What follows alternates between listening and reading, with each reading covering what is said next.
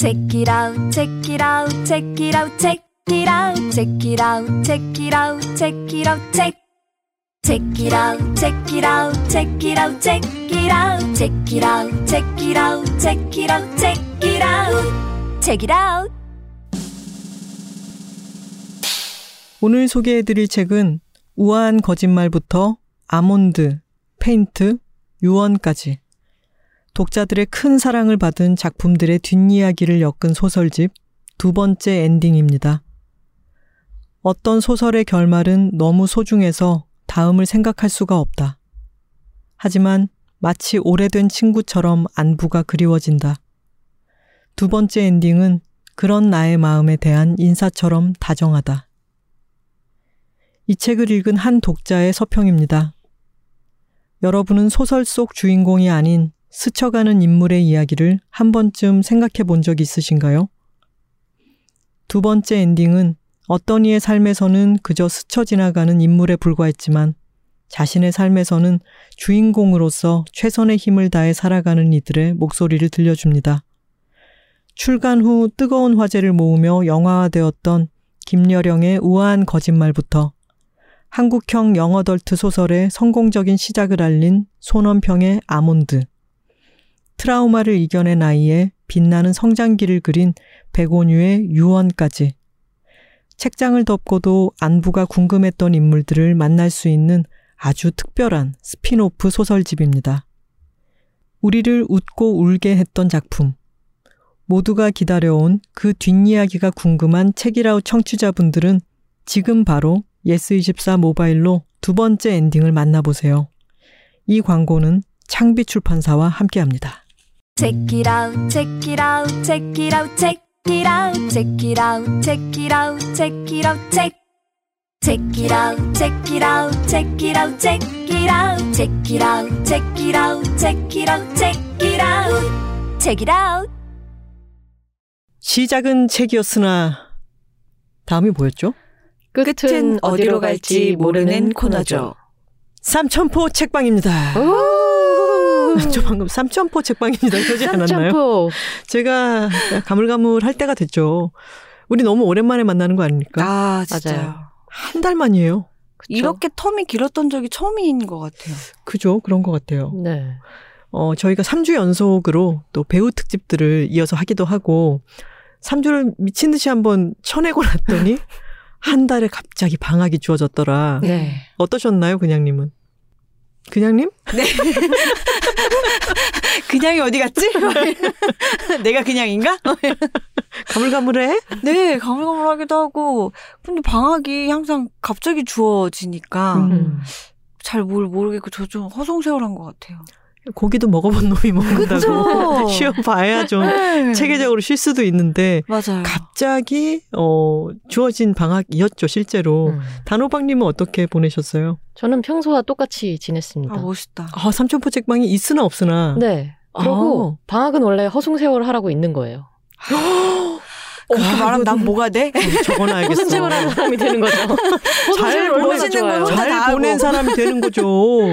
아주 알차게 보냈네요. 그래 지금 우리, 우리 나라 사람들이 늘 얘기하지 않습니까? 너무 바빠서 방학, 휴가 이럴 때도 어디 여행 가서 새벽 6시부터 움직이잖아요. 맞아요.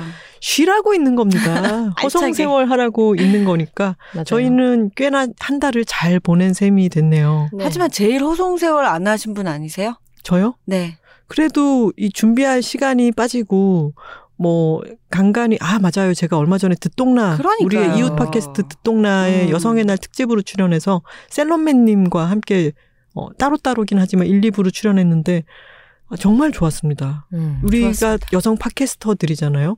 근데 동료 팟캐스터들을 만날 일이 잘 없었는데 제가 또 삼천포 대표로 가서 동료님들을 만나고 오니까 참 참 좋았어요. 음. 좋았어요. 진짜 방송 너무 좋았어요. 코로나 지나면 언제 다 같이 회식이라도 해야 되는 거 아닙니까? 단체. 또, 또 단체 회동 또 하시려고 또. 또 당군 일에 옆파회 여성 팟캐스터 어, 옆파회 괜찮다. 네, 회동 한번 추진해 보도록 하겠습니다. 언젠가 코로나가 어, 좀 지나가고 나면요. 네. 그리고 한 달 동안 계절의 변화도 있죠. 겨울 한복판에 우리가 헤어진 것 같은데 봄이 와버렸어요. 네. 아, 꽃이 피고 있습니다. 그렇습니다. 동네에 꽃 피고 있나요? 네. 산수유, 매화 이런 저는 것들이 동네 꽃은 못 보고 저희 집 감자에 싹이 나서 감자꽃이 자라더라고요. 아 감자꽃이 지금 꽃이 자라나요? 예, 따뜻해서 그런가 봐요. 오. 꽃이 폈어요. 그래서 이게 무슨 일이야 하면서 매일같이 즐겁게 보고 있습니다. 우리 단호박님 집에는 항상 작물들이 그렇죠. 뭔가 개화하고 싹을 틔우고 그러고 그쵸. 있어요. 제가 키우려고 생각하지 않았는데 작물들이 싹이 나더니 키워라고 저한테 얘기하는 거예요. 낮은 목소리로 키워. 네? 하면은 키우라고. 거의 뭐 대지의 신인데 단호박은 대지의 신. 제가 전혀. 의도하지 않았는데 자꾸 뭐가 싹이 나요. 그러니까요. 예수입사에 계시는 게 좀 그것보다는 어디 뭐 원예라든가 음, 그렇죠. 네 그런 쪽으로 가시는 것도 근데 심은 건 안 나요. 도대체 악불사 심은 게 안 나고 내가 먹으려고 놔둔 감자만 싹이 잘 자라고 아이고 고구마만 잘 자라고 양파에서 싹이 나고 그것은 무엇일까? 네. 자 단호박의 집에서도 싹이 터오르는 봄입니다. 네. 이상한 오프닝 멘트. 자 오늘 순서는 단호박님이 먼저시죠. 네, 오랜만입니다. 저는 경양식 집에서라는 에세이를 가지고 왔습니다. 경양식 집에서라고 하면은 무슨 내용이 나올까요? 경양식 집에 담긴 추억들 네. 아니면 뭐 고독한 미식가처럼? 아, 그렇죠. 그런 내용입니다. 아 혹시 중국집이라는 거 들어보신 적 있어요? 책 중에 아, 그래서 중국집이라는 제가 책. 표지를 보고 뭔가 결이 비슷한데라고 생각을 했어요. 네.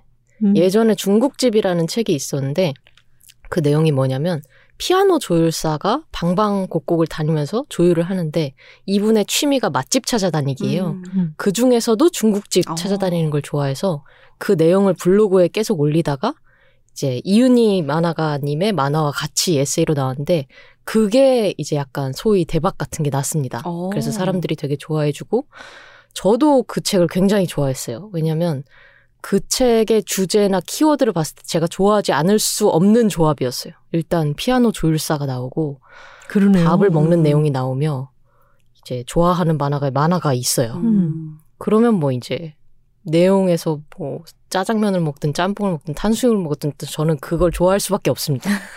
그리고 글자로 먹는 거 좋아하시잖아요. 맞아요. 실제로 먹는 그쵸, 그쵸. 실제로 먹는 건 약간 연료처럼 드시고 네, 글로 읽는 걸 글로 먹는 걸 더 좋아하시니까. 음. 맞아요. 그래서 좋아할 수밖에 없는 책이었는데 이 책은 똑같은 피아노 조율서와 똑같은 만화가가 모여 비슷한 느낌으로 경양식 집을 찾아다니는 이야기입니다. 아. 아까 고독한 미식가라고 하셨는데 딱 그런 느낌이에요.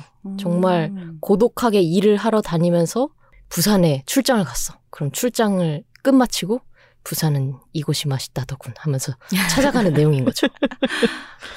근데 그 중국집은 다른 출판사에서 나왔고 경양식 집에서는 린틴틴이라는 출판사에서 나왔는데 음. 제가 봤을 때 기획자는 같은 것 같아요. 아. 책의 기획자는 같고 약간 시리즈성으로 내되 출판사만 다르게 좀 나온 것 같습니다. 음. 앞에 표지 그림 느낌이 색감이랑 너무 좋아요. 네. 네. 경양식 집을 요새는 사람들이 잘 안 가죠. 찾아보기도 힘들고. 그쵸. 음, 뭐 예전의 느낌이라면 스프를 주고 스프에 후추 뿌려 후추를 뿌려 먹어야죠. 음. 이제 뭐 돈가스 같은 걸 우아하게 칼로 썰면서 먹다가 후식으로 커피나 뭐 오렌지 주스가 나오는 그런 경한 가벼운 느낌의 코스집 같은 느낌이 있는데 사실 지금은 돈가스 집도 워낙 많고 함박 스테이크도 뭐 널려 있고 양식집이라는 것도 그냥 뭐 발에 채인 대로 있기 때문에 굳이 경양식집을 찾아갈 필요가 별로 없어지는 것 같아요. 음. 그런데도 이제 작가님이 경양식집을 좋아해서 찾아다니는데 그 내용들이 쌓이니까 또 새로운 얘기가 나오기도 합니다. 저 좋아해요 경양식집. 저도 좋아해요. 저런 스타일 돈가스 전 너무 좋아해요. 음. 음, 그러고 저는 일식- 응. 돈가스보다 저런 경양식집 스타일이 좋아요. 음. 그 인테리어도 경양식집 인테리어가 있잖아요. 아 있죠 고풍스러움 네. 있죠. 이 표지에 나와 있는 뒤에 있는 저 파티션의 음. 그쵸. 천 느낌 너무 네. 알것 같지 않아요? 소파가 있는데 그 소파의 천이 너무 음. 화려한 꽃무늬로 이루어져 있는 그런 느낌이 있죠. 예전으로 따지자면 캔모아 정도? 캔모아. 캔모아에서 약간 조명이 어두워지면 약간 정석적인 경양식집 느낌이 나죠. 얘들아 얘들아 나 또 소외되고 있어. 걱정 마요. 스피드 웨건이 다, 나타났어요.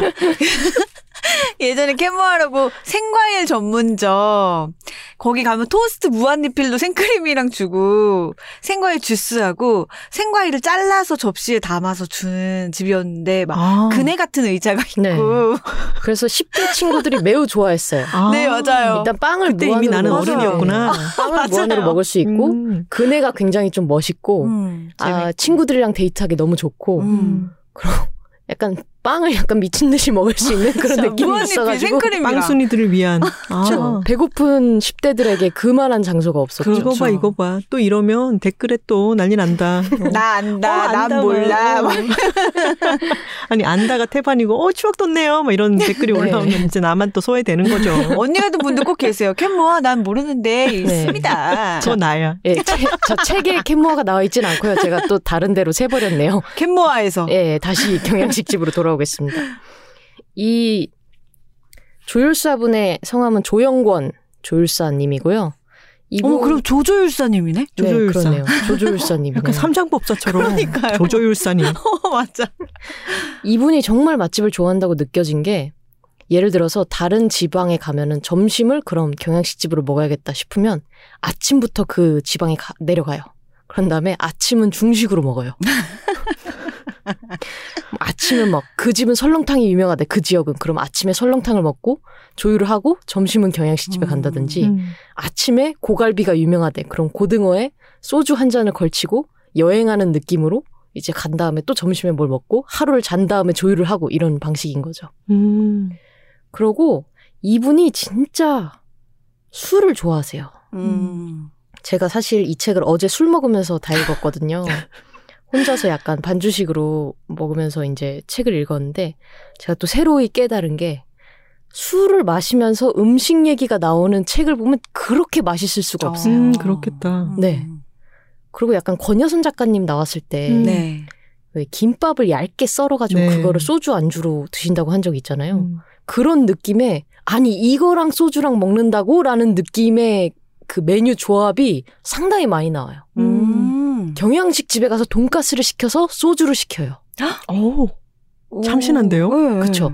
그래서 아니 돈가스에 소주를 하는데 그 뒤이어 나오는 말이 삼겹살에 소주가 어울리듯이 돈가스와 아. 소주는 색다른 맛을 준다. 설득력 있어. 네, 네. 설득력 있죠.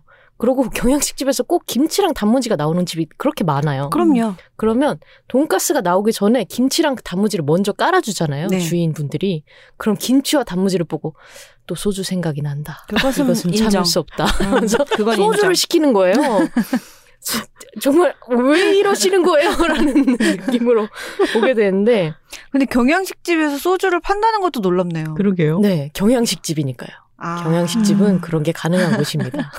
원조 퓨전. 네. 하지만 일을 하러 내려간 거기 때문에 일을 하기 전에는 뭐 마시진 않고요. 일을 끝나고 음. 마신다거나 하는 식으로 나오고 있습니다. 이분이 얼마나 술을 좋아하는지 아침에 강원도 속초에 내려가서 아침에 김밥을 하나 사요. 그러고 미리 백팩에 와인 한 병을 넣고 가세요. 아, 그래서 김밥에 와인을 드세요. 하하. 사람들이 바닷가에서 김밥에 와인을 먹는 이 조 조율사님을 보시고 약간 힐끔힐끔 지나가는데 그러니까요. 음, 부러워서 그러는 거구나. 김밥에 와인을 먹고. 그래, 멘탈 싸움이야. 네, 그렇죠. 제천에 내려가면은 제천의 경양식집을 가기 전에 제천의 빨간 오뎅이 유명하다더라 하면서 빨간 오뎅에 또 소주를 또 반주를 하시고. 음. 그야말로 식객이시네요. 식객이죠. 그러네요. 고독한 음. 미식가가 정말 어디 따로 있는 게 아닙니다. 음. 고독한 미식가랑 다른 점이 있다면 이 에세이에는 자신이 어떻게 조율을 하는지도 언급을 아. 해요. 근데 그 맛이 조율을 하는 순간은 예를 들어 뭐 돈가스다. 그러면 그 뒤에 경양식집은 스크림 스프 같은 느낌이고 되게 단짠단짠한 느낌이 있어요. 음, 뭐 예를 들면 직업에 대한 에세이를 읽으면 오는 맛이 있잖아요. 네. 근데 여기는 직업의 오- 에세이에서 오는 맛과 음식 에세이에서 오는 맛이 붙어 있어요. 미미? 음. 그쵸?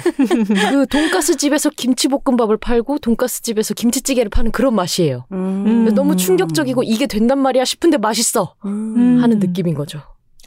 약간 냉면 위에 돈가스 이런 뭐 그런 아. 느낌일 수도 있겠고요. 약간 이런 조합이 정말 무궁무진하구나. 아, 안에 사진도 아주 많네요. 네. 이분이 맛집 블로그를 운영을 하세요. 아. 이조 조율사님이. 그래서 20년간 막 방방곡곡을 돌아다니면서 방방곡곡이란 말 제가 되게 지금 많이 쓰네요. 방방곡곡이 맞나요? 네, 네, 우리 꼭- 아무도 의식하지 못했어요. 네. 맞죠? 방방 곳곳인가 순간 헷갈리고 있었어요. 그럴 수 있어요. 네. 우리 오랜만이라서 그래요. 다 가물가물해요. 여기 보시면은 조율하는 장면을 사진을 찍기도 했어요.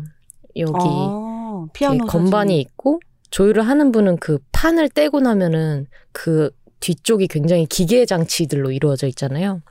그럼 자기가 이 핀들을 어떻게 조율을 하는지랑 여기는 front hall이라고 하는 건데 이걸 어떻게 조율하는지랑 어. 이런 거를 한참 얘기를 합니다.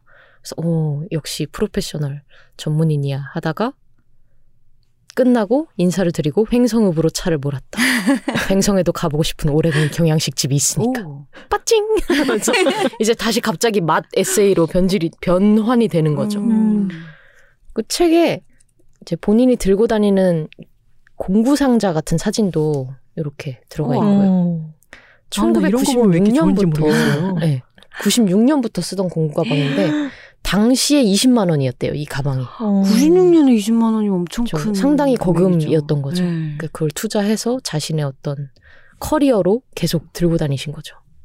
멋있어요. 여기 녹 제거하는 그 WD40 이런 것도 있고. 음. WD 사실 WD40 중요합니다. 녹이 그렇게 자주 쓸기 때문에 이런 게 필요해요. 아.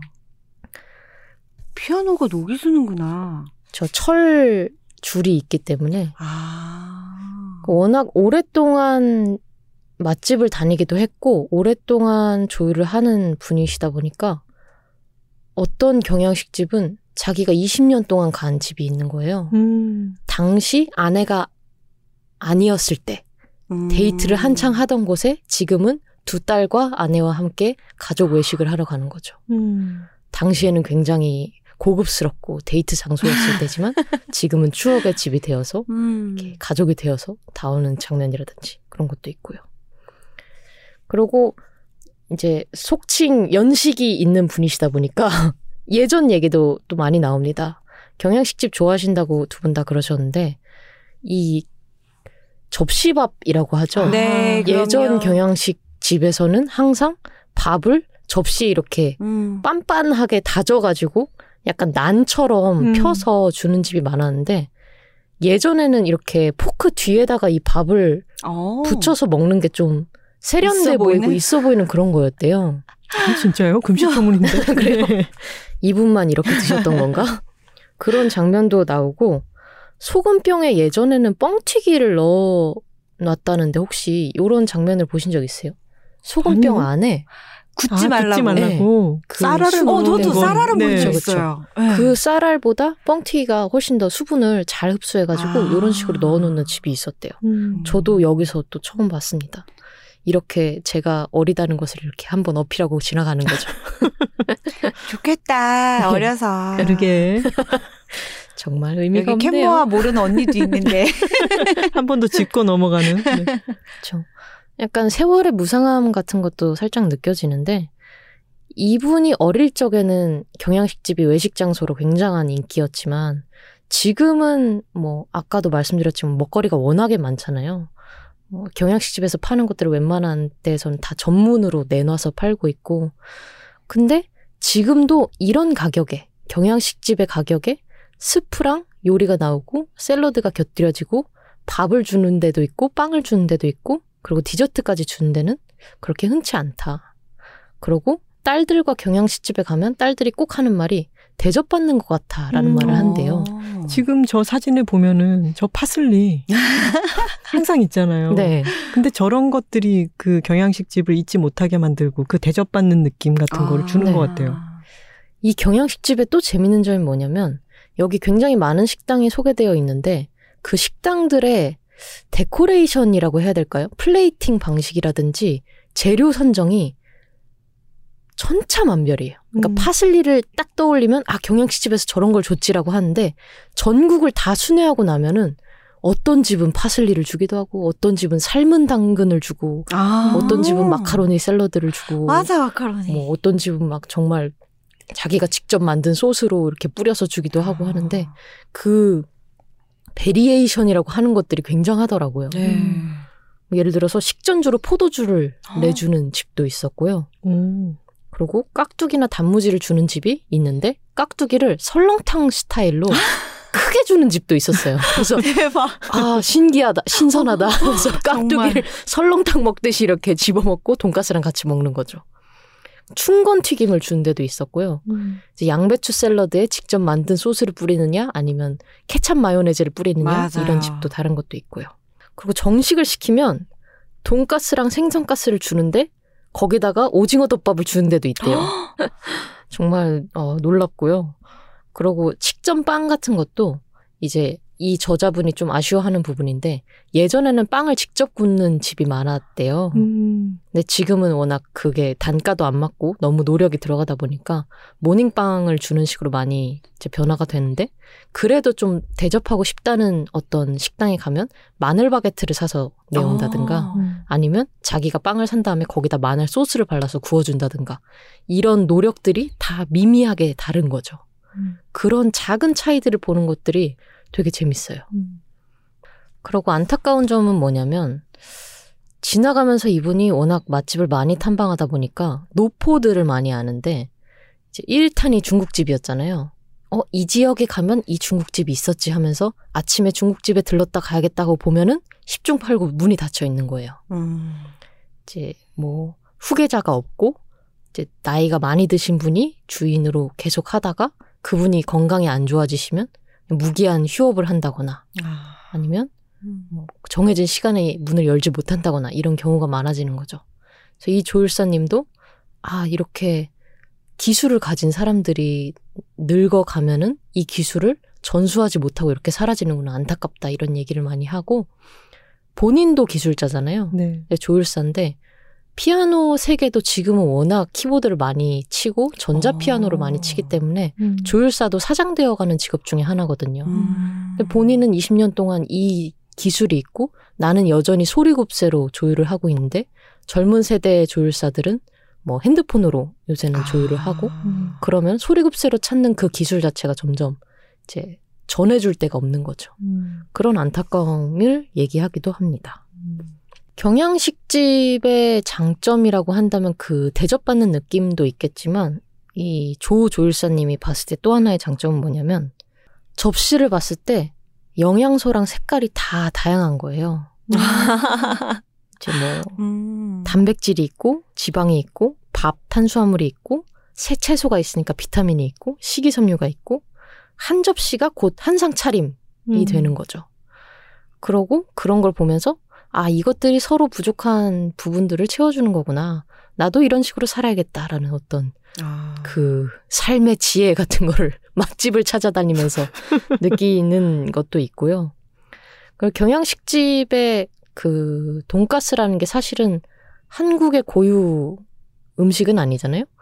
원래는 서양 음식이었고 그게 또 일본으로 건너와서 일본 돈가스가 됐다가 그게 또 한국으로 건너와서 한국 돈가스가 된 건데 경양식집 자체가 그냥 너무 한식이 된 거예요 이제는. 그쵸. 음. 음. 뭐 스프와 밥을 동시에 내놓는다든지 김치와 단무지와 돈가스를 내놓는다든지 음. 아니면 한국식 K 믹스 커피를 후식으로 내놓는다든지 음. 하는 게 있는데 이게 뭐 사진을 하나 보여드릴게요. 예를 들어서 어떤 경양식집에 가면 주유소 곽티슈를 놓는 거예요. 테이블 위에. 테이블 위에. 그래서 아니 이거를 뭔가 대량으로 사오신 건가 아니면 주유소에서 얻어오신 건가라고 하는데 가격이 한 접시에 5천 원이에요. 아, 음. 그러면 인정. 그쵸? 네, 뭔가 그거는 인정할 수 이런 있어요. 종류의 플레이팅보다는 이제 가격과 내가 많은 것들을 이제 좀 푸짐하게 주겠다라는 느낌이 강한 경양식집이 있는 반면 어떤 집은 굉장히 화려하게 데코레이션을 합니다. 소스 가지고 그 접시에 아, 그림 음. 그리는 거 있잖아요. 깔롱이라고 물결 하죠. 아, 네. 깔롱이라고 하나요? 아, 아, 이걸 깔롱이라고 하는군요. 새로운 단어를 배워가네요. 되게 좀 키치해요. 이렇게 음. 보면은 그 막 고급 레스토랑에서 이제 멋을 부리는 그런 그죠. 소스와는 조금 다른데 음. 그나 나름의 어떤 플레이팅을 하는 거예요. 그래서 이 플레이팅도 굉장히 K스러운 것들이 많은데 이 plating이나 이런 것들에 대해서 또 저자는 뭐라고 얘기를 하냐면 경양식집마다 접시 위를 꾸미는 방식, 색 조합이 다양하다. 누구에게 딱히 배우지 않은 outsider art, 아니 outsider plating이랄까? 의외의 곳을 종종 본다. 그래서 여기 보시면 딸기랑 브로콜리를 같이 올려놓은 plating이 있어요. 귀엽네요, 근데. 그렇죠. 색감은 맞는데 네. 이런 조합은 어디서도 가르쳐 주지 않겠죠. 어떤 어떤 요리 학원에서도 이런 건 가르쳐 주지 않을 거예요. 르꼬르동블루에선 상상도 할 수 없는 일이에요. 네. 그, 그 케이니스가 합쳐진 정점이 뭐냐면 경양식집에는 가격의 한계가 있고 음식의 한계가 있다면 그나마 그 한계 안에서 손님을 대접하고 싶은 마음이 이런 식으로 발현이 됩니다. 어머나. 이 사진이 아이고. 종이컵에 커피를 담아서 내오는데 아. 종이컵만 주는 게 아니고 찻잔 받침에 종이컵을 네. 받쳐서 내오는 거죠. 도자기로 된 소스 그 찻잔 받침에다가 네. 종이컵을 올려놓는. 네. 어 근데 좀 되게 귀엽고 따뜻하고 네, 그런데요. 그렇죠. 마음이 전해져요. 네. 음. 종이컵만 주기엔 좀 그러준 거예요. 음. 내가 명색이 경양식이라고 하더라도 양식집인데 이렇게 어? 성의 없게 종이컵에 줄 수는 없다라는 마음인 거죠. 음. 그런 장점들이 모여 있는 책이고 만화 얘기를 많이 못했는데 이 만화가 뭐 더 말씀드릴 게 없죠. 이윤희 작가님의 만화는 음. 아주 재밌습니다. 그리고 마지막에 보시면은 기획자랑 만화가님이랑 저자님이랑 함께 만나서 경양식집에서 경양식을 먹는 내용을 또 만화로 음. 그린 게 있어요. 이게 만화가님의 시선인 거죠. 만화가님의 시선에서 이 저자님이 사진을 찍는 걸 보면서 "헉, 나 저 장면 기대했어. 이렇게 보는 장면을 그냥 만화로 만든 거죠. 아, 저게 내가 블로그에서만 보던, 글로만 음. 보던 저 장면이구나 하면서 눈을 빛내고 셋이서 이제 기획자와 만화가님과 저자님이 서로 맛에 대해서 얘기를 해요. 막 비프가스 뭐 고기가 정말 부드럽고 뭐 단맛이 데미그라스 소스 맛있고 뭐 잘 먹었다 이런 얘기를 하고 자 이제 책 얘기 좀 할까요 하면서 책에 대해서 이제 회의를 하는 장면이 또 이 책에 담기게 됩니다. 아. 되게 책 속 책 같은 느낌도 그러네요. 들고 그 중국집과 그 전작 중국집과 다른 점은 뭐냐면 그 경양식집의 셰프들을 인터뷰를 한 섹션이 또 따로 있어요. 우와. 그래서 자신들이 어떻게 이 메뉴를 개발했는지랑 어쩌다가 경양식집을 시작하게 됐는지 뭐 자기가 맛에 대해서 생각하는 어떤 통찰 같은 것이 담겨 있어서 다양한- 많은 책이네요. 네, 그러게요. 경양식 한 판 같아요. 아. 그 얘기가 돈가스고 가니쉬로 뭐가 있고 뭐 약간 느끼하다 싶을 때쯤에 단무지를 한 입 먹고 음. 다시 시작하는 거죠. 소주 같은 장면도 하나 있고. 좋다, 좋다. 네. 저는 매우 만족한 한 끼였습니다. 음. 아. 좋네요. 제 소개는 여기까지 하는 걸로 하고요. 만약에 이 기획자님과 이 조율사님과 만화가님이 또 합치실 일이 있다면 저는 매우 매우 매우 찬성입니다. 원하시는 메뉴는 없어요? 후속으로 원하시는 메뉴. 아, 뭐가 있을까요? 아까 얘기 나와서 그런지 설렁탕 같은 것도 있을 수 아. 뭐 약간 한식 있고. 음. 이런 느낌으로 갈 수도 있겠네요. 어, 저는 한식 중에 왜 엄마가 차려준 밥집 같은 집들이 음. 요즘 많이 없는 것 같아요. 근데 저는 그 반찬이 매일 바뀌고 네. 메인만 시키면은 진짜 집에서 먹듯이 음. 먹을 수 있는 백반집. 맞아요, 맞아요. 그 음. 말이 생각이 안 났어요. 백반집. 음. 백반집 하셔도 너무 재밌을 것 같아요. 그러네요. 맞아요. 그리고 중국집 그리고 경양식 집에서니까 백반집도 음. 그게 요리만이 아니라 그 집이면 공간이 들어가는 거잖아요. 네. 그것도 재밌겠네요. 그렇네요. 기획자님 듣고 계시다면 우리 왜 기획회의 했어? 백반집 아이디어 탐나시면 연락 주세요. 좋습니다. 음, 다음은 제 차례인데요. 오늘 제가 가져온 책은 화집입니다. 아. 저희가 3년 몇 개월간 어, 삼천포 책방을 했는데 한 번도 화집을 가져온 적은 음. 없잖아요. 그렇네요. 근데 제가 사진집 사진 에세이 같은 사진 거 에세이 네. 많이 다뤘었죠. 그 얘기를 하다 보니 또 스트리밍 시대의 책을 보는 법에 대해서도 얘기했었고 육아서에 대해서도 얘기를 했었는데 책으로는 사실 우리가 접할 수 있는 방법이라든가 책을 즐길 수 있는 그런 어 형식 같은 것은 정말 다양하잖아요. 근데 팟캐스트에서 이야기를 하려면 그 스토리라든가 뭐 문체, 작가 소개 이런 거를 하는 게 더 팟캐스트 형식에 맞으니까 우리가 책을 읽는 형식도 그에 맞춰서 좀 좁혔던 게 아닌가라는 생각이 들었고 제가 몇 달 전에 사서 어 이렇게 집에 세워놓고 오랫동안 즐겁게 오가면서 보던 화집을 그래 이것도 한번 소개를 해보자라는 마음이 들어서 가지고 왔습니다. 바다 바닷가에서라고 하는 제목이고요. 어, 이 화가의 이름은 호아킨 소로야입니다. 부제는 호아킨 소로야가 그린 바다의 삶과 풍경인데요. 이 화가를 제가 언, 언제 알게 됐냐면 제가 벌써 11년 전이네요. 2010년에 남미에 가서 어, 편도 티켓을 끊어서 가서 처음에 부에노스아이레스에서 두 달을 있었는데 우리가 여행을 거기에 3박 4일, 뭐 일주일 이렇게 가면은 어디 어디 어디 어디 보고 딴 데로 넘어가잖아요. 근데 두 달을 그냥 싼 숙소에서 싸고 허름한 숙소에서 체류를 하게 되니까 이제는 이곳저곳을 돌아다녀 보고 여기는 별로고 여기는 참 좋다. 여기를 가려면은 이렇게 가는 방법이 있고 요렇게 가는 방법이 있는데 나는 요렇게 가는 방법이 좋다라는 등의 짧지만 현지인처럼 나만의 취향이 생기고 다시 가는 곳들이 생기잖아요. 그 중에 한 곳이 저는 부에노스아이레스 국립미술관이었는데 거기 가서 그림들을 보다 보면은 아, 저 그림 뭐지? 싶어서 마음에 든다 싶어서 한참 보다가 밑에 이름을 보면은 호아킨 소로야라고 음. 적혀 있곤 한 거예요.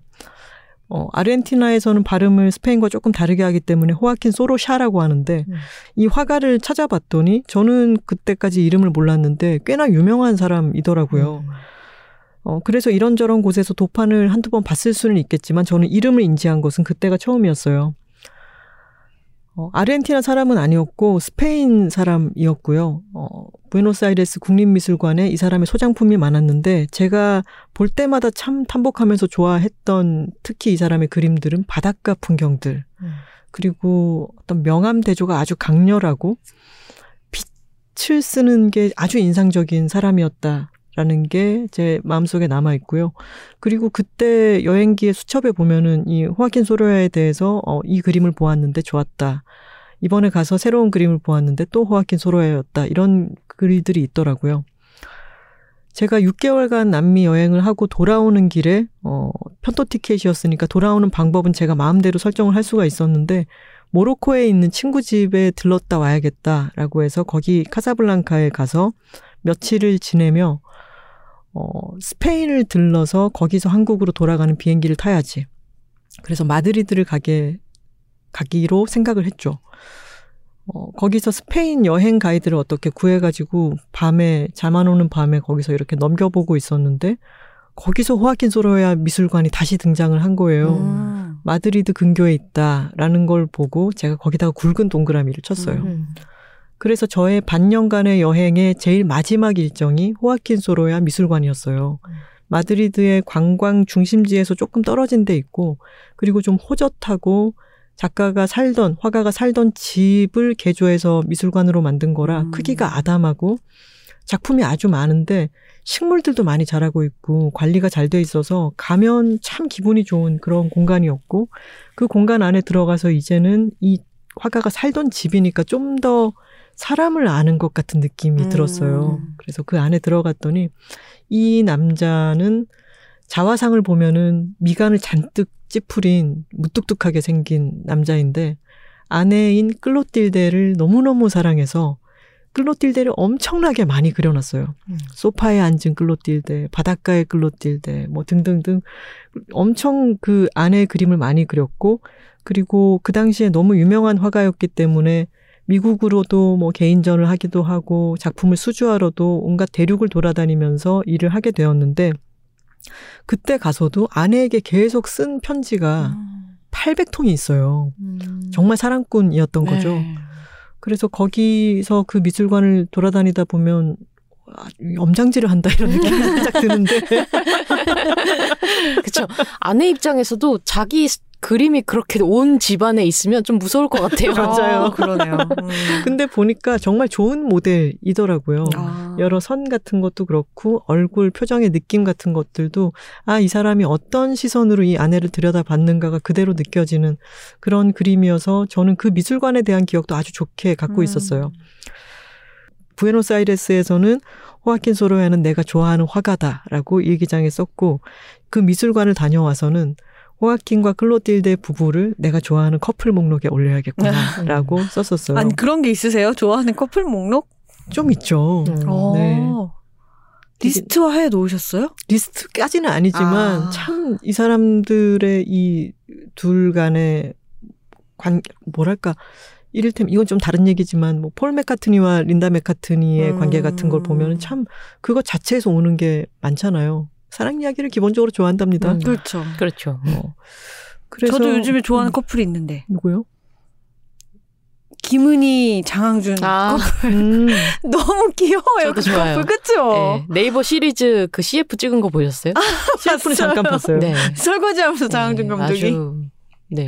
정말 또 빠졌군요. 자, 네, 네. 저희가 삼천포가 오랜만이라 가지고 좀 자주 빠지는데 오- 이해해 주세요. 봐요. 근데 둘이 잘 지내고 둘이 시너지를 묘하게 일으키는 그러니까. 사랑스러운 커플을 보면은 그것 자체에서 오는 힘이 있잖아요. 맞아, 되게 보기. 흐뭇하잖아요. 음.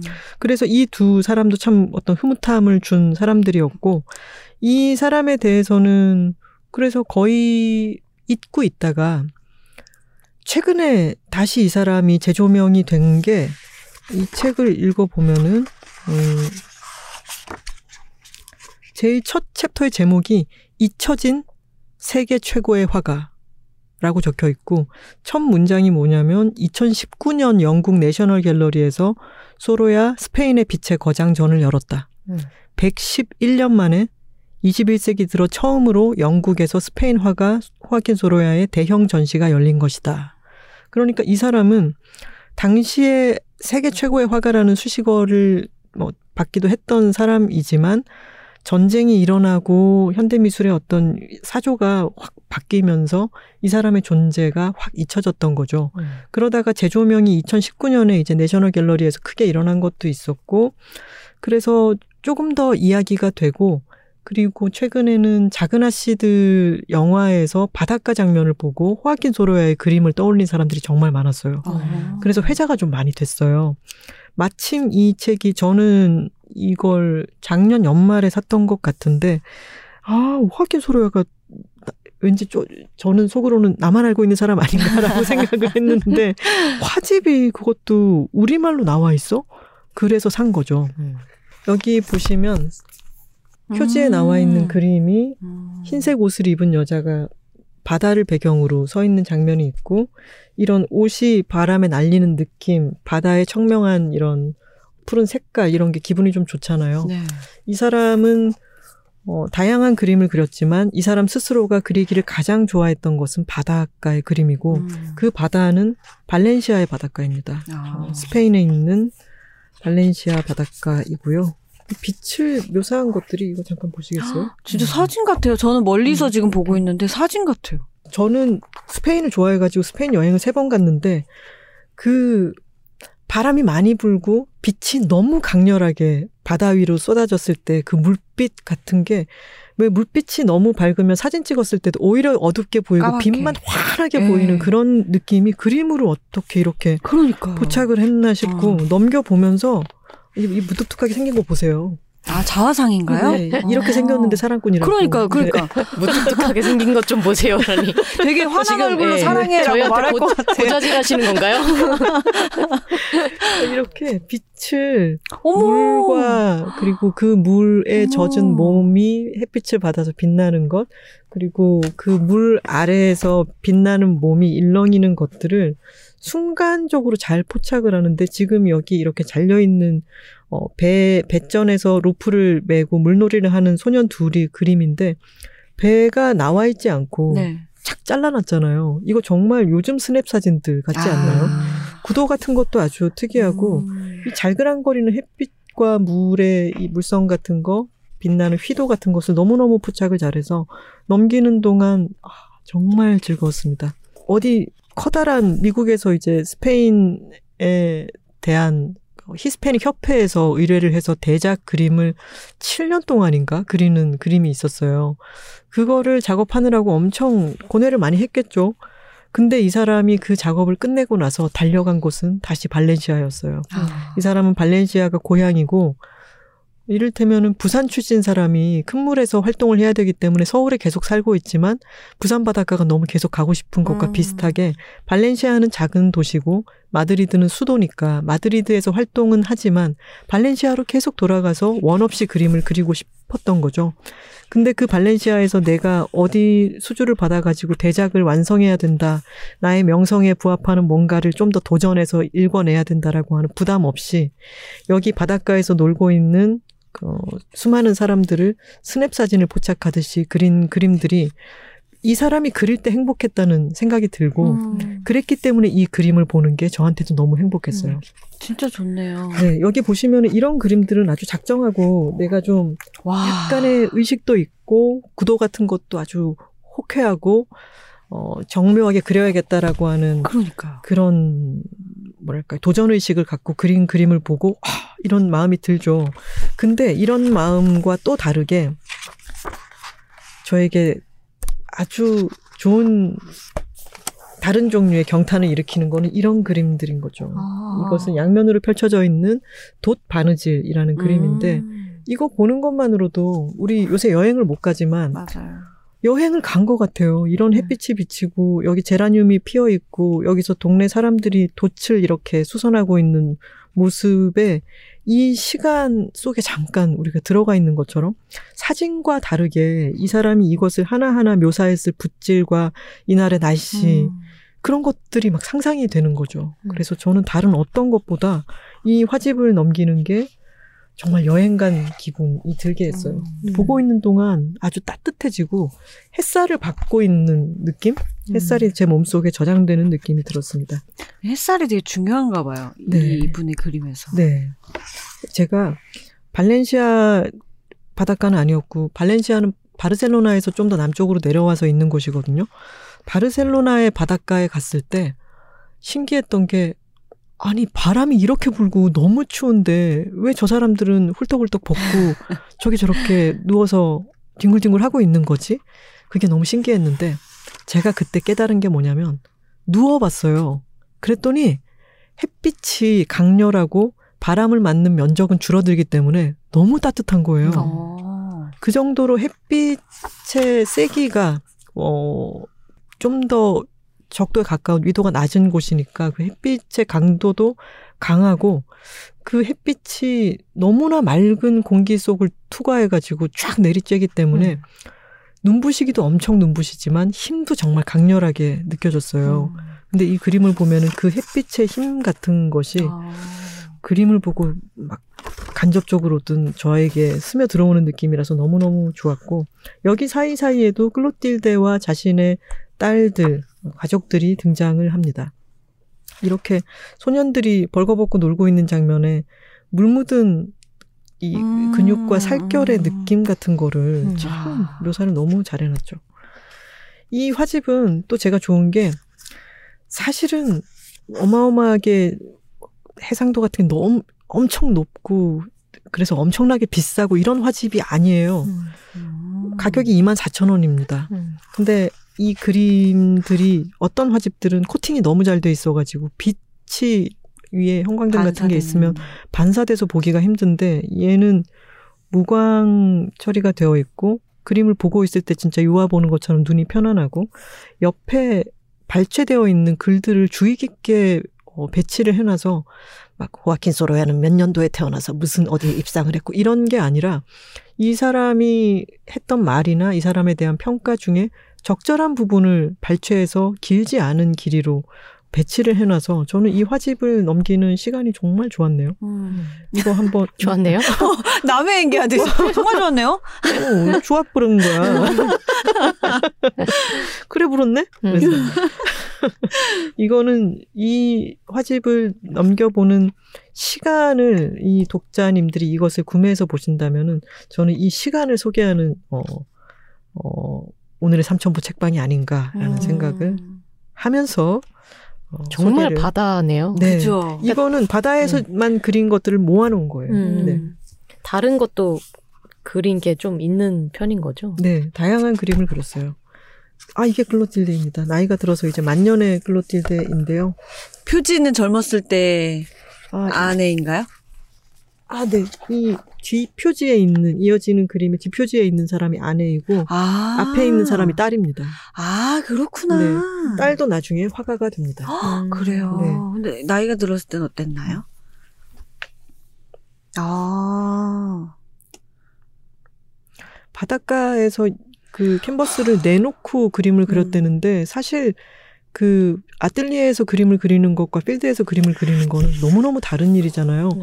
그래서 해- 쏟아지는 햇빛 속에서 그 순간을 포착해서 또 빨리 그리기도 해야 되고, 근데 그 햇빛을 막기 위해서 파라솔을 쳐야 되는데, 그러려면 로프로 강하게 묶어놔야 되고, 막 거기에 음. 바람도 계속 불어대기 때문에 이 사람의 그림을 자세히 보면 모래 알갱이가 그게 그렇게 많대요. 음. 근데 그것은 아. 어, 밖에서 작업을 할 때의 여러 정황들이 그림을 보면서 더 느껴지는 이유이기도 하지 않을까 음. 싶었어요. 그냥님 이 그림 보고 무슨 말씀하려고 하셨던 거 아니에요? 표정도 되게 미묘하고. 음. 그리고 저는 계속 이 그림 보면서 너무 놀란 게, 이 표지에 있는 그림도 그렇고, 얇은 레이스 같은 어, 맞아요. 옷을 입고 음. 있는데, 저걸 어떻게 저렇게 잘 표현했지? 그러니까 어, 제가 놀라워요. 이거 제가 예전에 어, 그 여행 갔을 때 아, 사- 그거 직접 찍으신 거예요? 찍은 건지 아니면은 제가 이- 그때 기록을 해두려고 이걸 인터넷에서 찾아서 배치를 한 건지 모르겠는데 좀 더 젊었을 때 호아킨 소로야와 젊은 아. 시절의 클로틸데인데 이 표정을 보시면 이 사람 알 것 같죠. 네. 네, 이 클로틸데라고 하는 사람이 얼마나 부드럽고 지적이고 음. 온화한 사람일 지 같은 게 느껴져서 아까 그런 말씀을 드렸던 거였습니다. 표정이 매력적이네요. 그러게요. 되게 화나지 않은데, 음. 예, 그러니까 강하지 않은 표정인데 되게 매력적이네요. 그리고 그 사람이 나이 든 모습도 음. 어떻게 나이 들었을지 알 것 같은 실제로 어나 아는 분이야 할 수 있을 것 같은 느낌이 들고요. 네, 어, 지금 다시 얘기하면서 넘겨보는데도 아이, 음. 너무 좋네. 좋네요. 그 네. 작품을 굉장히 많이 남기셨네요. 네. 그러게요. 음. 작품 작업을 아주 열심히 했고 많이 했는데 일찍 사망했습니다. 1863년생이고 1923년에 사망했으니까 60세에 아. 어, 사망한 거죠. 좀 갑작스럽게 죽었대요. 음. 아. 그래도 이 정도 남겼으면 저는 부지런한 화가 예. 약간 그 류라고 생각합니다. 네, 고마운 정말 일이죠. 음. 아주 그냥 열정적으로, 정력적으로다가 활동을 하셨네요. 최초의 화집 소개 끝내겠습니다. 좋았어요. 네. 최초의 화집 속에. 네. 음. 저도 하도 이제 여행을 못 가니까 바다가 보고 싶다는 생각이 들더라고요. 맞아요, 맞아요. 딴 거는 모르겠는데 바다가 보고 싶다. 음. 근데 좀 대리만족이 되고 정말 눈이 시원해진 느낌. 음. 그겁니다. 좋네요. 대리만족. 네. 음. 음. 이제 뜬금없이 하나 여쭤보면 아 이거 네네. 방송과 네. 상관없이 내나가 무슨 뜻이에요? 내나는 어, 이거 방송에 나가도 됩니다. 아 정말요? 내나는 어, 가장 설명하기 힘든 경상어 중에 그러니까요. 하나입니다. 제 친구가 자기도 모르게 내나 하면서 얘기를 하더라고요. 내가 내나가 뭐야? 난 처음 듣는데 했더니 그거는 막 설명 못하는 거예요. 그래서 제가 아 네이티브 스피커를 만나서 물어봐야겠다라고 오늘 생각하고 왔거든요. 너무 쓰기 힘든 어, 부사어인데요. 이것은 가장 적확하게 쓰이는 말은 뭐냐면 극이 내나 그거 아이가 어? 이렇게 얘기를 하면 어차피라는 뜻으로 쓰입니다. 그게 어차피 아. 그거잖아. 이런 이런 뜻이죠. 극이 내나 그거다.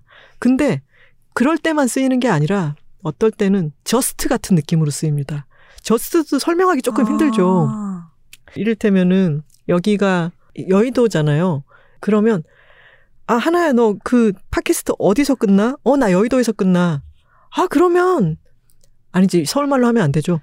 그러면 어 내가 하는 데가 내나 영등포거든. 그럼 그쪽으로 얹나. 약간 아. 여기서는 어차피랑은 조금 다른데. 음. 제 친구가 네. 설명을 막 하려고 애쓰면서 두 가지를 얘기해 줬는데, 네. 그러니까 이게 정확하진 않대요, 자기도. 근데 비유를 굳이 서울말로 하자면, 결론은이라는 뜻으로 쓰이기도 하고. 아 맞아요. 파이널리. 아니면, 그래서라는 뜻으로도 쓰인다는 거예요. 그냥 붙이고 싶은데 붙이는 거군요. 아 근데 정말 이게 네이티브만 아는 건가 봐요. 음. 그래서라는 뜻으로 이렇게 이해를 하기도 한대요. 그래서 저 말은 정말 도대체 뭘까 되게 궁금했습니다. 처음에 말이 뭐였죠? 두, 첫- 두 가지 뜻 중에 결국 결국. 네. 어, 결국 뜻이기도 한 것 같아요. 아 그냥 웬만큼 쓰는 부사의 뜻을 그냥 다 갖다 붙일 수 있는 거 아닌가요? 그러네요. 이것은 많은. 많은 용례를 접하는 수밖에는 없습니다. 아, 어, 배우고. 싶다면. 네, 죽기 전까지 한번 내 나를 탐색해 보겠습니다. 그래서 내나 아니, 내나. 제가- 내나. 내나 네. 내나 제가 소개할 책은 그렇게 쓰는 거 아니야. 아니야. 잘못된 예. 네. 제가 오늘 가지고 온 책은 김설 작가님의 에세이 사생활들 입니다. 아유, 이번 책도 1년 내내 공부한 교과서처럼 어찌나 육체적 사랑을 나누셨는지 그렇죠. 뜨겁게 책이 아주 두꺼워져 받습니다. 있습니다. 네. 김설 작가님의 두 책이 번째 두꺼워지다 못해 네. 책 등이 동그래져 있어요. 아예. 이렇게 아, 서 있어요. 아코디언 그냥 그냥 그냥 세로로 세워도 서 있네요. 네, 네. 아코디언처럼 이렇게 이렇게 이, 만들었습니다. 이 현상을 그냥님의 아코디언화로 부르겠습니다. 아, 앞으로는. 네. 그아, 네, 그아. 그아가 가지고 온 책은요, 김설 작가님의 두 번째 책이에요. 지난해에 첫 책이 나왔는데, 오늘도 나는 너의 눈치를 살핀다라는 에세이였어요. 내용은 뭐였냐면, 딸이 우울증을 앓게 돼서, 그걸 함께 극복하면서 보낸 시간들을 담은 건데요. 김설 작가님이 지금은 50대이세요. 작년에 첫 책이 나왔으니까 50이 되고 나서 등단을 하신 거예요. 음. 첫 책이 나오신 거예요. 네. 이 책의 제목이 사생활이잖아요. 정말 정직한 제목이에요. 음. 그러니까 사사롭고 사적인 작은 일들에 대한 이야기를 담고 있어요. 그러면 이 김설이라는 사람의 세계를 조금 음. 엿보고 짐작할 수가 있게 되는데 이분에게 정말 많은 정체성이 있잖아요. 엄마이기도 하고 50이 넘어 등단한 작가이기도 하고 음. 그리고 20년 동안 일을 하셨어요. 일을 하다가 은퇴한 여성이기도 하고 그리고 또 되게 긴 시간 투병을 하셨거든요. 어. 그래서 그런 경험을 가지고 있는 지금도 그래서 건강 관리를 계속 하고 있는 한 사람이기도 하고 그들의 이야기를 다 조금씩 볼 수가 있는 거예요. 아까 단호박님이 소개하시면서 조율사의 이야기도 볼 수 있고 음식에 대한 이야기도 볼 수 있다고 하셨는데 이 책도 그렇습니다. 방금 이야기한 여러 사람의 이야기가 한 권에 담긴 듯한 느낌인데요. 일단 처음은 작가에 대한 이야기. 그러니까 책과 작가 글을 쓴다는 것에 대한 이야기가 나와요. 의외로 저도 어 내가 이분의 이야기가 참 생경하고 흥미롭다라고 느낀 부분이 뭐였냐면 작가라는 이름 안에도 정말 다양한 사람들이 존재하잖아요. 음. 어떤 사람은 정말 어린 나이에 재능을 너무나 칭찬받으면서 등장하고, 근데 그 중에 꾸준한 사람도 있지만, 한두 작품 이후에 스르르 그냥 사라져버리는 사람도 있고, 대기만성형도 있고, 정말 많은 사람들이 있는데, 우리가 대부분은 재능을 인정받고, 지금도 그래서 왕성하게 활동하고 있는 사람들의 얘기를 듣는 것 같아요. 음. 그런 사람들의 이야기를 접할 때가 많은데 이분은 쉰이 넘어서 첫 책이 나왔고 그리고 내가 앞으로 계속 쓸 수 있을지 어쩔지 모르겠고 쓰고 싶은 마음 있고 그래서 노력도 하지만 계속 그냥 만들어가고 있는 단계인 거죠. 이런 사람의 이야기는 별로 들은 적이 없는 것 같은 거예요. 음. 그래서 아 이분의 이야기가 굉장히 새롭게 다가온다라는 생각을 했고요. 책과 관련해서는 뭐 책 좋아하는 사람들은 다 공감할 만한 이야기들이 나옵니다. 뭐, 어, 저 사람은 어떻게 저런 책을 할까? 난 들어보지도 못한 책인데? 이러면서 약간 시기심 같은 게 들 때도 있고, 음. 그래서 반대로 내가 남들이 잘 모르는 책을 발견했을 때 막 괜히 으쓱한 그런 것도 있고, 뭐, 고전을 읽어야 되는데 손에 잘 안 잡힌다라는 이야기도 있고, 여러 가지 이야기가 있습니다. 독서 모임을 지금 또 이끌고 계셔서 운영자로, 음. 독서 모임에서 참 그 안에도 온갖 다양한 사람들이 모이지 않습니까? 음. 그런 사람들에 대한 우리는 우리는 눈을 맞추었다. 그렇죠. 그런 사람들에 대한 이야기도 있고 또 다들 꿈꾸는 거 있죠. 정말 크고 튼튼한 책장을 갖고 싶다. 음. 그럼 난 책장을 이렇게 채울 테야. 라고 꿈꾸는 내용들도 있는데요. 인상적이었던 것 중에 하나는 이거였어요. 앞서 제가 작가 안에도 정말 다양한 사람들이 있다라는 이야기를 드렸는데, 어떤 작가들은 글을 쓰기 위해서 다른 일을 하잖아요. 음. 그죠. 근데 어쩔 수 없는 현실인데, 물론 그걸 위로하기 위해서 많은 사람들이, 아유, 작가에겐 다 글감이 되고, 경험이 최고고, 라고 얘기는 하지만, 엄연히 글감이 필요해서 체험을 하는 것과 먹고 살기 위해 벌이를 하는 건 다르다는 거죠. 음. 그러면서 이런 이야기를 하세요. 경제적 어려움 속에서도 신이 나서 글을 쓴다는 것이 과연 가능할까? 글을 쓰겠다는 의욕도 결국 자신이 처한 상황에 따라 달라질 수밖에 없는 것 아닐까? 아무리 쓰고 싶다고 한들 당장 이번 달 공과금을 걱정해야 하는 형편이라면 글이 써질까? 나는 이런 게 정말 너무 궁금하다는 거예요. 음. 이제 겨우 두 번째 책을 내는 사람으로서 다른 작가들은 이런 창작을 하면서 따라오는 삶의 팍팍함을 어떻게 견디는지 너무 궁금하다. 음. 이런 얘기를 하셨는데 이거 자체도 유명한 작가들한테는 잘 듣지 못하는 음. 이야기인 거죠. 그분들이 지나간 자신의 고생담을 이야기하기는 하지만 이렇게 현재 진행형인 뭐라고 할까요? 실생활과 예술 사이의 괴리와 음. 그런 것에 대해서는 이야기를 잘 듣지 못하니까 굉장히 흥미로웠어요. 음. 그리고 또 하나 제가 인상적이었던 건 50대 여성으로서의 이야기였어요. 아직 제가 가보지 않은 길이라서 저는 너무 잘 많은 것들을 모르는데 가령 이런 거예요. 이제 회사를 그만두시기 전에 30대 후배들이 그러니까 본인을 향해서가 아니라 선배들을 향해서 하는 이야기들 중에는 그런 것도 있었다는 거예요. 아니 이제 쉴 때 되지 않았나? 음. 어. 근데 그런 이야기를 듣고 문득 돌아봤더니 동기가 한 명밖에 안 남았더래요. 입사 음, 동기가. 근데 정말 되게 현실적인 이야기인 것 같은 네. 거예요.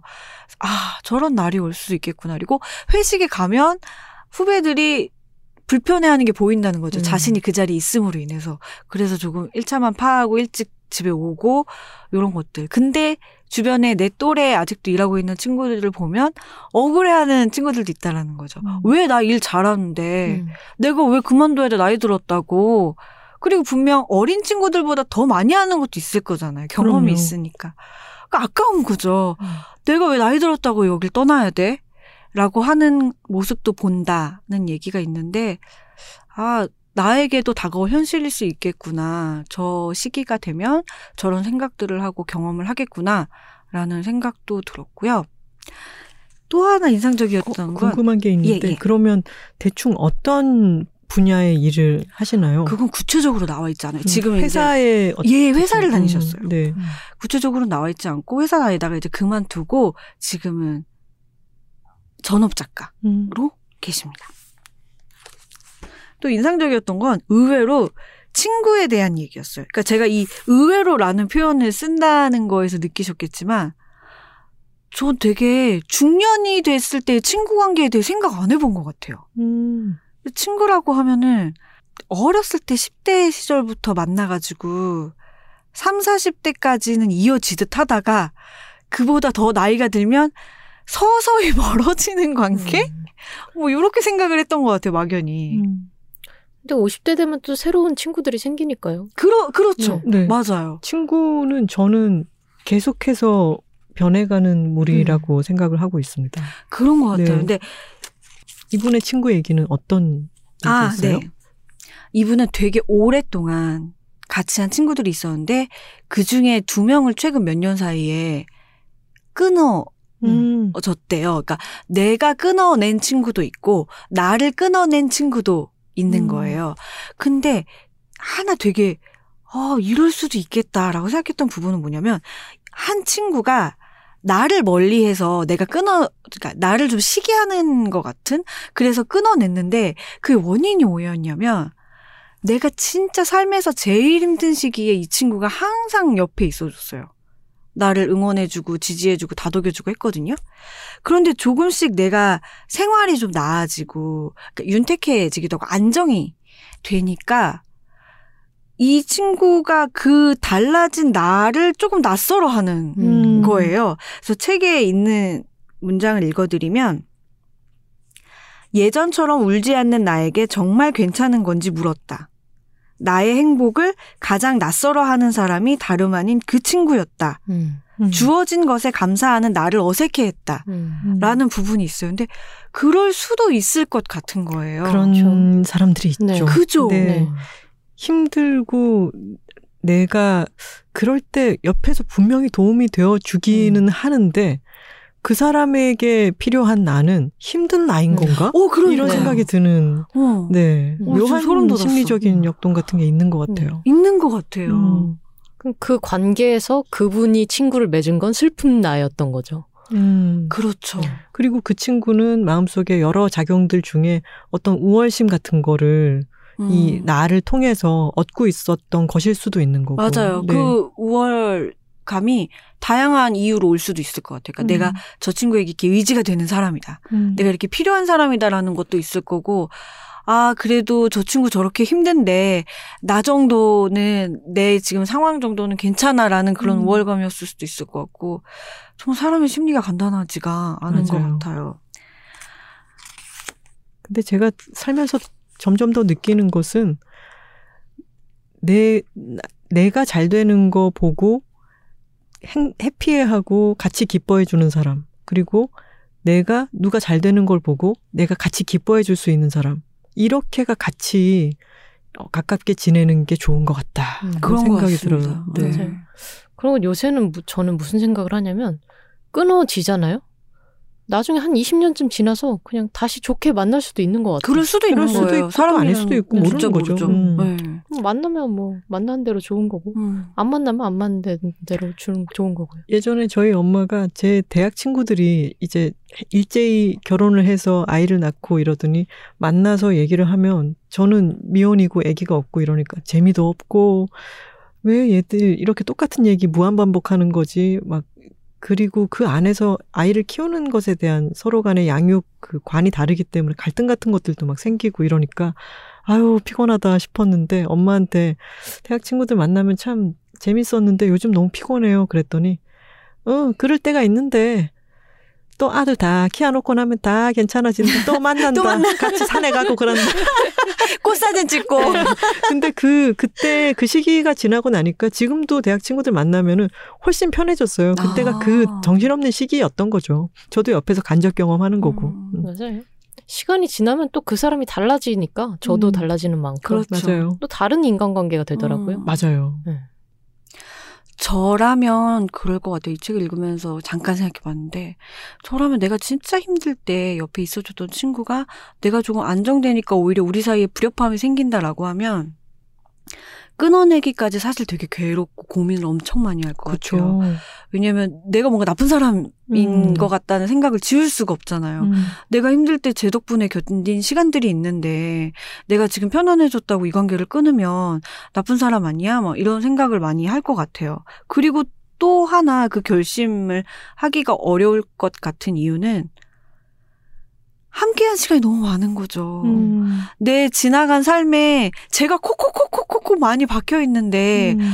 그거를 끊어내면 내 안에서 정말 엄청 큰 덩어리가 숭덩 잘려 나가는 것 같은 음. 그런 거 있잖아요. 그 시간에 우리의 일에 대해서 내 일에 대해서는 그 친구하고밖에 얘기를 할 수가 없는 거 음. 있잖아요. 그럼요. 근데 그걸 잃어버린다는 생각이 음. 굉장히 슬퍼서 힘들 것 같다는 생각을 했어요. 음.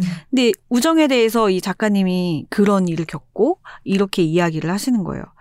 사랑이 그런 것처럼 우정도 서로 타이밍이 맞아야 되고 음. 각자 이제 서로의 상황이 맞아야 되고 조건이 맞아야 되는 것처럼 이제 우정도 똑같은데 그래서 문장이 이렇게 썼어요. 우리는 조건과 상황이 맞아서 우정을 나눴고 각자가 최선을 다했다고 생각한다. 결과가 이렇다고 우리가 나눈 우정이 빵점은 아니라는 이야기다. 내 사랑과 우정의 진실은 내가 안다.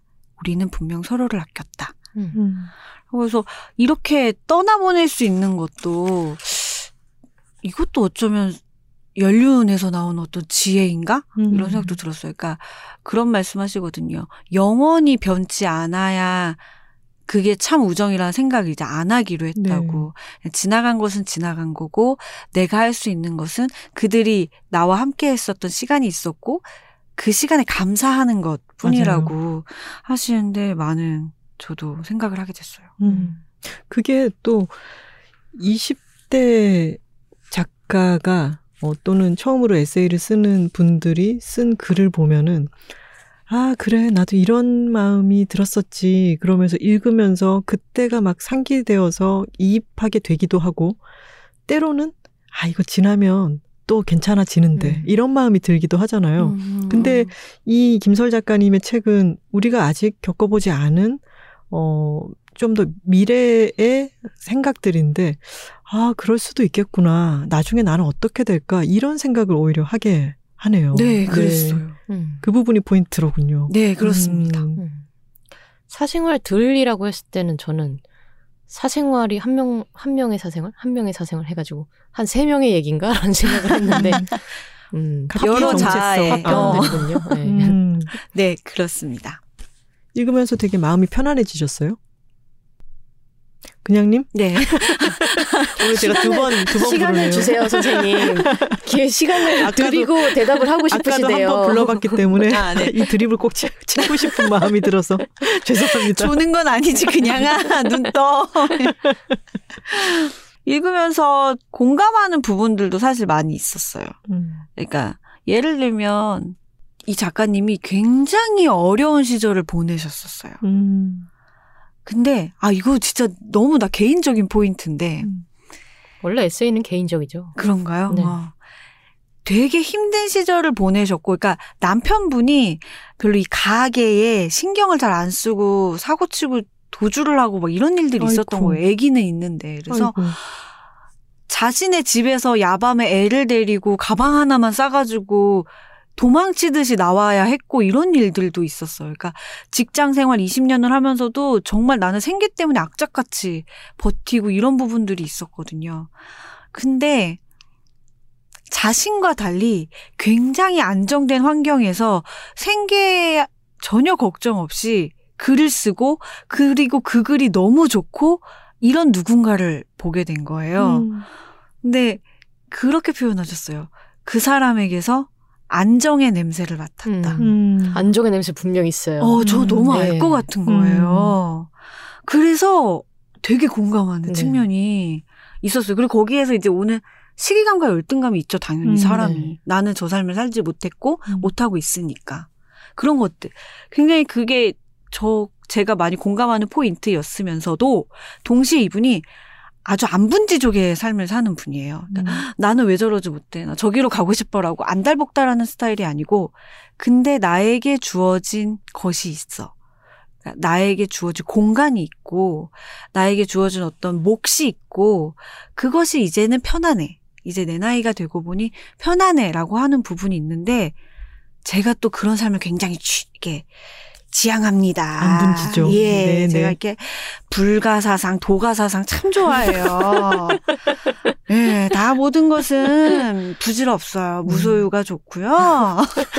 적게 가지셔야 됩니다. 음.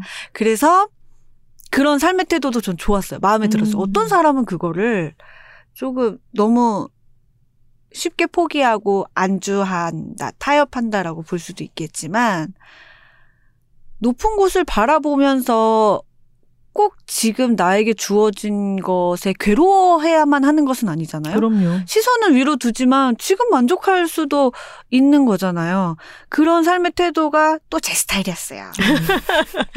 그리고 그런 괴로운 시기, 아까 그 괴로운 시기를 묘사하실 때, 어, 이 얘기, 어, 이 얘기가 어디서 하고 기억을 더듬어 보니, 박막내 할머니, 음. 70대인 박막내 어, 할머니랑 맞아. 스토리가 너무 똑같은데, 어.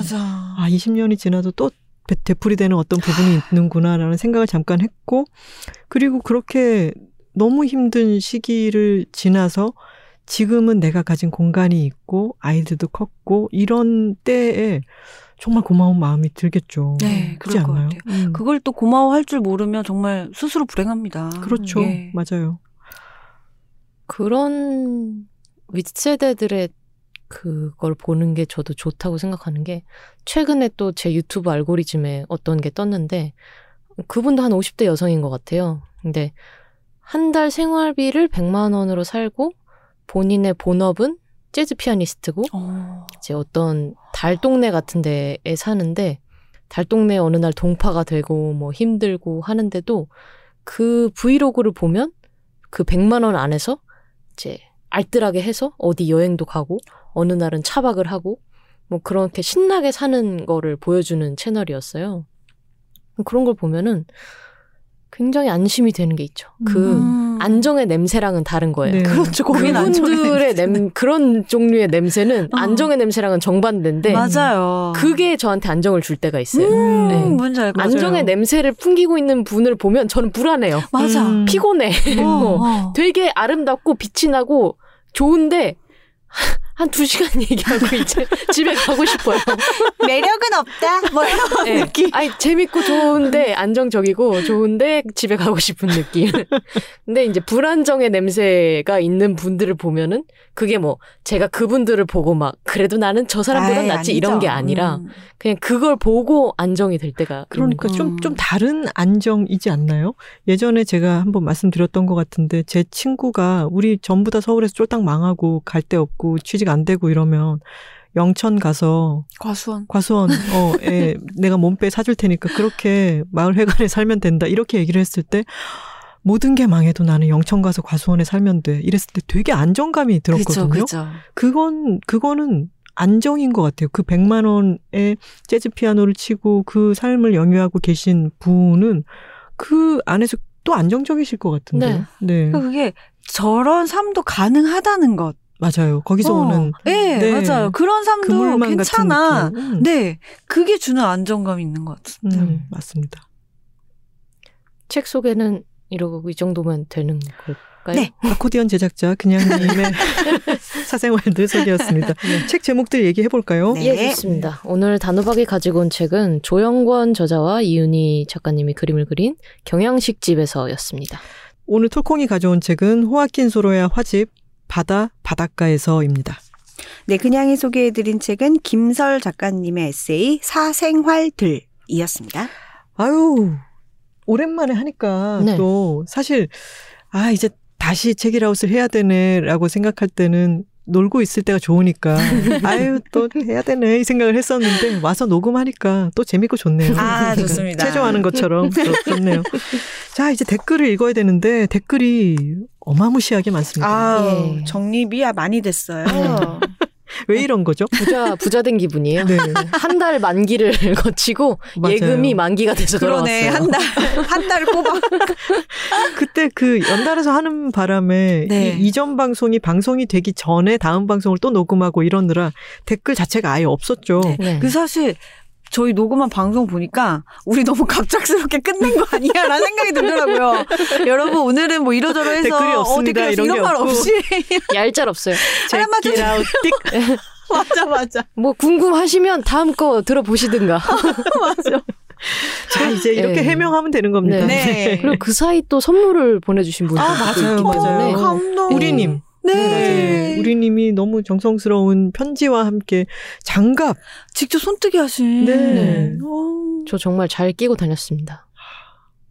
근데 저는 받고 난 뒤에 되게 봄이 든대요. 나도. 봄에 얼마나 아, 그 저희는 택배로 따로 필요한데요. 받아가지고. 아 다로방님 받고. 회사에서 바로 네. 받으셔서. 아 그랬구나. 아. 그리고 그런 장갑이 3월에 자전거 탈 때 진짜 좋아요. 아 맞아. 손가락이 이렇게 좋습니다. 나와 네. 있고 맞아요. 되게 네. 귀엽더라고요. 어, 너무 진짜 너무 좋았고. 근데 크기가 작은데 제가 손이 되게 작은 편인데 제 손에 딱 맞더라고요. 저도요. 음, 단호박님 어떠세요? 피아노 치시니까 손이 크실 수도 있는데. 저는 딱 맞고 엄지 손가락이 좀 낍니다. 약간 쫄티 느낌.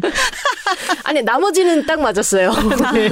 아니 그리고 저도 뜨개질을 해본 적이 있는데 네. 저는 진짜 완전 하수라 가지고 보면서 너무 감탄했어요. 너무 잘 음, 뜨셨어요. 맞아요. 맞아요. 산 것처럼 산 음, 물건처럼 너무 잘 만드셨어요. 그리고 우리님이 보내주신 초콜릿도 저희가 한 달 만에 왔더니 테이블 위에 놓여 있었습니다. 네, 저희 잘 받았습니다. 네, 감사합니다. 고맙습니다. 편지 읽고 정말 큰 힘이 됐습니다. 네. 자, 지지난 방송의 댓글 먼저 한번 읽어볼까요? 이게 지지난 편이 맞겠죠? 네, 맞습니다. 네. 그때 저는 나의 Little Forest 소개했었죠. 예. 저는 Trick Mirror였고, 저는 시설사회를 소개했었죠. 네. 네. 자, 디 레세린이라고 저희가 읽었었던가요? 한번 뵌 적이 있던 아이디인데, 어, 뵌 적이 있던 아이. 네. 디엘 레세린, 데 레세항. 자, 그만. 자, 어제 잠에 못 들어서 측면 돌파 문소리 배우님 나온 편이랑 책- 삼천포 책방 열심히 달렸다. 측면 돌파 듣는 내내 아, 나 이 두 분 너무 사랑하네 하고 삼천포 넘어와서는 아, 나 이 세 분 정말 사랑하네. 밤새 행복하게 듣다가 나머지 뒷부분 듣는 중. 그리고 또 올해 새 책 사지 않게 다짐은 집어 던지고 Trick Mirror 아침에 바로 주문 남겨주셨습니다. 아, 네, 감사합니다. 밤밤님께서 남편 출근에 눈 뜬 것도 칭찬할 만한데 3월 뽕 차서 괄호 열고 한 해의 시작은 3월이라 믿는 대한민국 사람. 운동복 입고 역까지 데려다주고 집 들어가고 싶어지길래 삼천포 책방 바로 플레이했다. 나를 걷게 하는 힘. 활동가 사투리. 크크. 오늘도 명단어 나왔다. 나도 내 하루를 큰 해결책 없이 고민해보며 활동가처럼 걷고 아, 공통점이 좀 많으시군요. 큰 해결책 없는데 고민은 하고 활동가처럼 걷고 어, 걸으며 또 활동가 걸었다. 비하 아닌가요? 활동가처럼 걷고 걸으며 시작했다. 네. 하루를 개운하게 시작하는 힘, 게으름을 차단시켜주는 삼천포 책방 하셨습니다. 네. 네, 다음 댓글은 이전 방송에 네. 대한 음. 댓글입니다. 그때 저희가 1931 흡혈마전 긴긴 밤 이세린 가이드를 소개해드렸는데요. 네. 더 브리지 님께서 클하 이야기 시작하셔서 완전 격하게 끄덕끄덕하고 있습니다. 흐흐. 책이라우 덕질 때문에 끊었던 SNS를 시작했고 크라도 시작했습니다. 오늘 크라에서 SF 거장 켄 리유 작가님과 이야기하는 룸이 있었거든요. 들으면서 책이라우 또 듣는 분들이 이렇게 참여하는 공간이 가끔 있으면 참 좋겠다 생각했어요. 특히 해외 청취자는 한국에서 하는 것들을 참여 못해서 아쉬울 때도 있거든요. iOS 기반이라 누구나가 안 되기는 하지만요. 어쨌든 같은 생각을 떠올렸다는 게 참 기쁘네요. 고기요 소개 때도 들으면서 주문해서 해외 배송을 기다리는 열흘 동안 두근두근 했는데 그냥님의 절묘와 밀당 아이고 제가 읽었네요. 절묘와 밀당으로 구매를 안 할 수가 없어서 긴긴 밤도 지금 카트에 담았습니다. 좋은 소개 감사드려요 해주셨습니다. 아유, 감사합니다. 우리 고기호가 날아가지고 해외까지 날아가고 그런 거예요. 열흘 동안. 네. 긴긴 구입 밤도 또. 날아갈 겁니다. 아 네. 그럼요. 아 긴긴 밤과 관련해서 AS를 해야 합니다. 아, 뭔가요? 제가 그때 흰 코뿔소 수컷이 몇 해 전에 유일하게 한 마리 남아있던 아이가 세상을 떠났다고 했잖아요. 근데 이게 오보였어요? 남아- 아니요? 아니요. 흰 코뿔소가 북부 흰 코뿔소가 있고 남부 흰 코뿔소가 아. 있대요. 어. 네. 근데 잠시만요. 여기 제가 이거 기사를 발음 진짜 어렵다. 북, 북부 흰 꽃, 북부 흰 코뿔소와 북부 흰 남부 흰 코뿔소. 코뿔소와 남부 흰 코뿔소가 따로 있는데 그 중에 어 소식을 알려드린 거는 북부 흰 코뿔소인가요? 남부 흰 코뿔소인가요? 진짜 어렵다. 그렇죠. 그게 중요한 겁니다. 북부 흰 코뿔소냐, 남부 흰 코뿔소냐. 아, 왜 이렇게 어, 왜 이렇게 잘하세요? 내가 소개한 흰 코뿔소는 북부 흰 코뿔소일까, 남부 흰 코뿔소일까?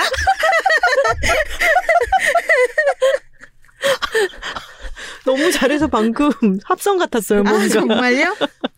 아, 네. 세상을 떠나 마지막 한 마리 인그 흰 코뿔소는 북부 흰 코뿔소라고 하고요. 남부 흰 코뿔소의 수컷은 그래도 조금 남아 있- 있긴 하대요. 근데 물론 그 숫자가 아주 많지는 않습니다. 아, 네. 웃어서 정말 죄송한데, 어, 아, 가슴 아픈 소식인데, 그러게요. 어찌나 발음을 네. 잘하시는지. 아, 그랬군요. 아유, 뭐라도 잘하는 게 있으니 좋네요. 감사합니다. 자, 싱싱1026님께서 안 그래도 김정현 작가님 작품 좋아해서 혼자를 기르는 법 너무 너무 너무 좋아요. 이세린 가이드도 장바구니에 넣어뒀는데 얼른 주문해야겠어요. 김정현 작가님의 꽉꽉 눌러 담은 이야기를 또 꾹꾹 다져서 설명 잘해주신 톨콩님 멋져요. 책이라웃은 늘 좋아요 남겨주셨고요. 밀크티유님께서 이번 편 이야기들이 왜 이렇게 맛깔나게 재밌나요? 그림책, 소설, 만화 다 다른 유형들이지만 다 너무 궁금해지는 이야기들이네요. 소재가 다 재미있어서 말씀하시는 것도 신나서 이야기해 주시는 것 같아요. 저도 얼른 읽고 다른 사람들에게 신나서 이야기해주고 싶네요. 일단은 1913 흡혈마전부터 하고 오. 남겨주셨습니다. 아유, 고맙습니다. 감사합니다.